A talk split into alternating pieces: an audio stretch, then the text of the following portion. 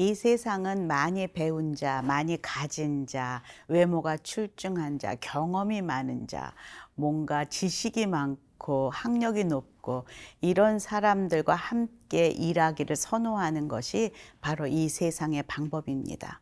그러나 하나님의 방법은 전혀 다릅니다. 그런 것 상관하지 않고 하나님께서 부르실 때의 믿음으로 네, yes, 곧 그렇게 순종하며 반응하는 그런 사람들을 택하시고 함께 일하십니다. 그리고 함께 하나님 나라의 언약을 성취하시며 하나님 나라를 확장해 가십니다. 주님이 다시 오시는 재림을 준비하는 지금 이 시대에 하나님은 여전히 그런 믿음의 사람들을 찾고 계십니다.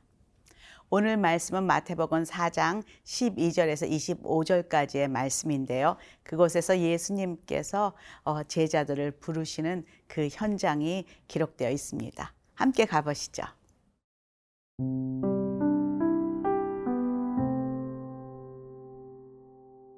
마태복음 4장 12절에서 25절 말씀입니다. 예수께서 요한이 잡혔음을 들으시고 갈릴리로 물러가셨다가 나사렛을 떠나 스불론과 납달리 지경 해변에 있는 가버나움에 가서 사시니 이는 선지자 이사야를 통하여 하신 말씀을 이루려 하심이라. 일러스되 스불론 땅과 납달리 땅과 요단강 저편 해변길과 이방의 갈릴리여 흑암에 앉은 백성이 큰 빛을 보았고 사망의 땅과 그늘에 앉은 자들에게 빛이 빛이었도다 하였느니라. 이때부터 예수께서 비로소 전파하여 이르시되 회개하라. 천국이 가까이 왔느니라 하시더라. 갈릴리 해변에 다니시다가 두 형제 곧 베드로라 하는 시몬과 그의 형제 안드레가 바다에 금을 던지는 것을 보시니 그들은 어부라. 말씀하시되 나를 따라오라. 내가 너희를 사람을 낚는 어부가 되게 하리라 하시니 그들이 곧 그물을 버려두고 예수를 따르니라. 거기서 더 가시다가 다른 두 형제 곧 세베대의 아들 야고보와 그의 형제 요한이 그의 아버지 세베대와 함께 배에서 금을 깁는 것을 보시고 부르시니 그들이 곧 배와 아버지를 버려두고 예수를 따르니라. 예수께서 온 갈릴리에 두루 다니사 그들의 회당에서 가르치시며 천국 복음을 전파하시며 백성 중에 모든 병과 모든 약한 것을 고치시니 그의 소문이 온 수리아에 퍼진지라.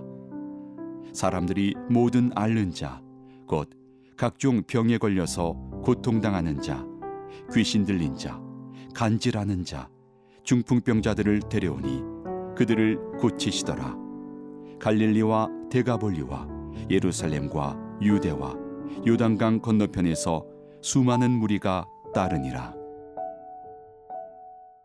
예수님의 사역이 시작되면서 세례 요한은 어, 감옥에 갇히게 됩니다. 그 헤롯 왕이 그 동생의 아내를 어, 취한 것으로 인하여 그것을 꾸짖었던 그 세례 요한을 어, 헤롯 대왕이 감옥에 가두게 되는데요. 12절에서 13절 함께 읽어보도록 하겠습니다. 예수께서 요한이 잡혔음을 들으시고 갈릴리로 물러가셨다가 나사렛을 떠나 스불론과 납달리 지경 해변에 있는 가버나움에 가서 사시니 이는 선지자 이사야를 통하여 하신 말씀을 이루려 하심이라 일렀으되 요한이 잡힌 후에 얼마의 시간이 흘렀는지 13절까지는 알 수 없지만 예수님께서는 사람들이 유대인들이 많은 예루살렘도 아니요 그가 생활했던 그가 자랐던 그 나사렛도 아니요 가버나움에 가게 됩니다. 가버나움은 사실 오래전에 그 아수르 왕에게 한번 그 점령당한 적이 있어서 이방인들이 많이 섞여 있는 그곳인데요. 그곳에서 예수님께서는 그 선교의 베이스를 두게 됩니다. 여러분 성경에 보면은 많은 그 예수님의 사역이 가버나움에서 이루어지는 것을 볼 수가 있습니다. 제자들도 그곳에서 부르시고 산상수훈도 설교하시고 그리고 또 그곳에서 어, 사단도 쫓으시며 병든 자도 고치시며 그렇게 많은 일들이 그곳에서 일어나는 것을 볼 수가 있습니다. 오늘 지금 이사야 선지자를 통하여 하신 말씀을 이루려 하심이라 라고 기록한 것을 보면 오래전에 이사야 선지자가 이미 예수님께서 그곳에서 사역하실 것을 예언하고 있다는 게 얼마나 어, 놀라운 일이 아닌가 그런 생각을 합니다. 15절에 한번 볼까요? 스불론 땅과 납달리 땅과 요단강 저편 해변길과 이방의 갈릴리여 흑암에 앉은 백성이 큰 빛을 보았고 사망의 땅과 그늘에 앉은 자들에게 빛이 빛이었도다 하였느니라. 그곳에서 그 큰 빛 예수님께서 사역하시는 것을 지금 어, 이사야 선지자가 이미 말씀하고 있다는 것을 우리는 보게 됩니다. 그리고서는 그곳에서 이제 메시지를 선포하시기 시작합니다. 17절에 보면 이때부터 예수께서 비로소 전파하여 이르시되 회개하라 천국이 가까이 왔느니라 하시더라. 사실 이 내용은 세례 요한도 동일하게 외쳤던 그런 내용입니다. 회개하라. 우리가 하나님 나라를 들어가기 전에 하나님의 그 구원을 경험하기 전에 그것을 받아들이기 전에 복음으로 인하여 변화되기 전에 꼭 있어야 할 것은 회개임을 알 수가 있습니다. 왜냐하면 회개하지 않은 자는 심판에 이르기 때문입니다. 사망 후에 그 위에 심판이 있다는 것을 지금 예수님은 아시기에 사람들에게 지금 회개를 촉구하고 있습니다. 회개는 무엇입니까? 반성이 아닙니다. 돌이킴입니다. 예전에는 마귀의 자식이더니 세상에 속한 자더니 이제는 하나님의 나라의 백성이요. 하나님의 자녀로 내가 돌아왔는가. 그것이 회개의 증표입니다. 그것이 변하지 않았다면은 어, 다시 한번 나를 바라보고 어, 주님 앞에 나아가 회개 참 회개를 드림이 필요하다는 것을 오늘 말씀을 보면서 다시 한번 깨닫습니다. 오늘도 이 진정한 회개가 우리의 순간순간에 하나님 앞에서 임하기를 간절히 축원합니다.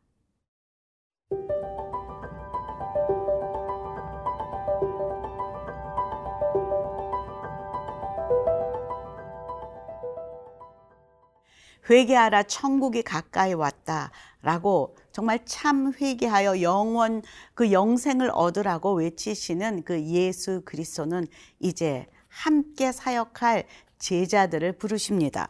18절부터 함께 읽어 보도록 하겠습니다. 갈릴리 해변에 다니시다가 두 형제 곧 베드로라 하는 시몬과 그의 형제 안드레가 바다에 금을 던지는 것을 보시니 그들은 어부라 그 대단한 직업을 가진 사람을 부르시는 것이 아니라는 것이죠. 정말 그곳에 대단한 그 학자들이 있을 것이요. 제사장들, 바리새인, 사두개인 그런 유명한 그리고 학식 많은 그 지식이 높은 많은 사람들을 부르시는 것이 아니라 예수께서는 어부들을 부르시고 계십니다. 형제 두 사람을 부르고 계시는데요. 그리고선 19절에 뭐라고 합니까? 나를 따라오라. 내가 너희를 사람을 낚는 어부가 되게 하리라 하시니 그들이 곧 그물을 버려두고 예수를 따르니라. 지금 물고기를 낚는 그 형제들을 부르시면서 이제는 너희들이 물고기를 낚는 것이 아니라 이 죽어가는 인간 세상 속에서 사람을 구원하고 낚는 그런 업으로 내가 너희를 부른다 라고 그들을 콜링하십니다. 그리고 두 사람을 더 부르는데요. 21절에 보니까 세베대의 아들 야고보와 그의 형제 요한을 부르고 있습니다. 그들도 역시 이렇게 그물을 깊고 하는 것을 보면 어부 출신들이라는 것을 알 수가 있습니다. 정말로 우리가 생각하는 그런 사람을 택하시는 것이 아니라 예수님께서는 예수님이 콜링하실 때에 부르실 때에 네 제가 여기 있나이다 하고 따르는 자들을 부르시는 것을 보게 됩니다. 왜냐하면 모든 것을 다 내려놓고 곧 즉시 주님을 따른다 이렇게 기록하고 있다는 것이죠. 정말 이것은 쉽지 않습니다. 왜냐하면 우리는 예수님께서 어떤 것을 우리에게 하라고 하시는 것은 알고 있지만 그것을 할 수 없는 많은 이유와 핑계거리와 장애물과 그리고 사정과 형편들이 다 있어서 우리는 아니요, 지금 말고요. 지금 나는 엄마가 아파요. 돈이 없어요. 건강이 안 좋아요. 애가 아직 어려요. 주님, 나는 아직 준비가 안 됐어요. 나는 죄를 많이 지었어요. 나는 뭐 아무것도 내가 가진 것이 없어요.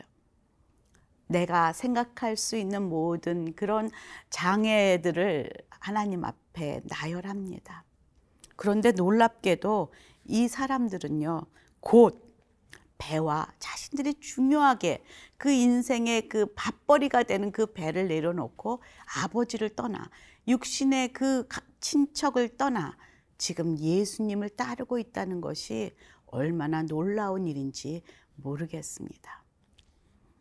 예수님께서는 그들과 함께 사람 낚는 어부의 역할, 사람들을 구원하는 역할로 어, 그들과 함께 사역을 시작하십니다. 23절에 보면 예수께서 온 갈릴리에 두루 다니사 그들의 회당에서 가르치시며 천국 복음을 전파하시며 백성 중에 모든 병과 모든 약한 것을 고치시니 예수님께서 이 땅에 오셔서 하신 것을 크게 세 개로 어, 분리할 수 있다면 먼저 그는 가르치시고 복음을 선포하시고 그리고 약한 자를 고치시고 이런 사역들을 했다는 것을 알 수가 있습니다. 천국 복음을 선포하시고 말씀을 가르치시고 그리고 힘들고 어렵고 병든 자를 고치시며 치유하시며 회복시키시는 그런 일을 하고 계시는 예수님을 만날 수가 있습니다. 회복과 치유와 양육 사역을 하고 계십니다. 그리고 지금 우리도 동일하게 주의 오심을 준비하는 이 시대에 사는 저와 여러분들도 동일하게 우리가 해야 할 것이 바로 천국 복음을 선포하고 그리고 말씀을 가르치고 선포하며 양육하며 힘들고 어려운 자에게 다가가고 돕고 또 함께 어, 병을 고치며 슬퍼하고 즐거워하는 치유 사역을 하는 것이 우리 믿는 자들이 이 시대에도 하여야 할 동일한 그런 사역임을 어, 우리가 오늘 말씀을 통해 볼 수가 있습니다. 교회가 그리고 우리가 성도들이 이런 사역을 진실하게 그리고 열심히 감당할 때 어떤 일이 일어납니까? 25절에 갈릴리와 데가볼리와 예루살렘과 유대와 요단강 건너편에서 수많은 무리가 따르니라. 선한 영향력을 미치게 되며 사람들이 모여들고 따르더라. 그것이 바로 열매입니다. 오늘도 이 말씀을 품고 나의 삶의 방향을 수정하는 은혜가 있기를 간절히 축원합니다.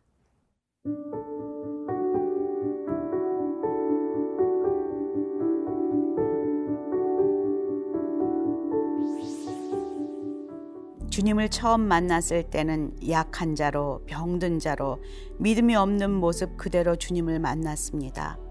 그런데 이제 주님께서 나를 따르라 내가 너희를 사람을 낚는 어부가 되게 하리라 부르실 때에 제자들처럼 곧 주님의 말씀을 따라가는 믿음의 사람으로 매일매일 설 수 있도록 도와주시옵소서. 예수님 이름으로 기도합니다. 아멘.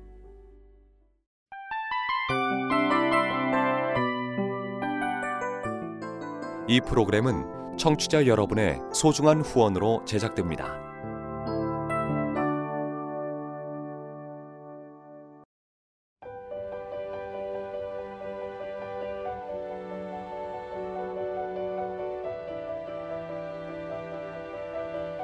세상에는 수많은 교회들이 있지만 더 깊이 있는 말씀 강해를 찾기 위해 크기로만 교회를 선정하지 않습니다. 보다 좋은 영적 콘텐츠를 더 많이 나누기 위해 방송비를 받지 않습니다. 1년 365일 복음만 전하고 싶어서 우리는 광고를 하지 않습니다. 온누리의 복음을 땅끝까지 CGN TV와 함께 땅끝 성교사가 되주세요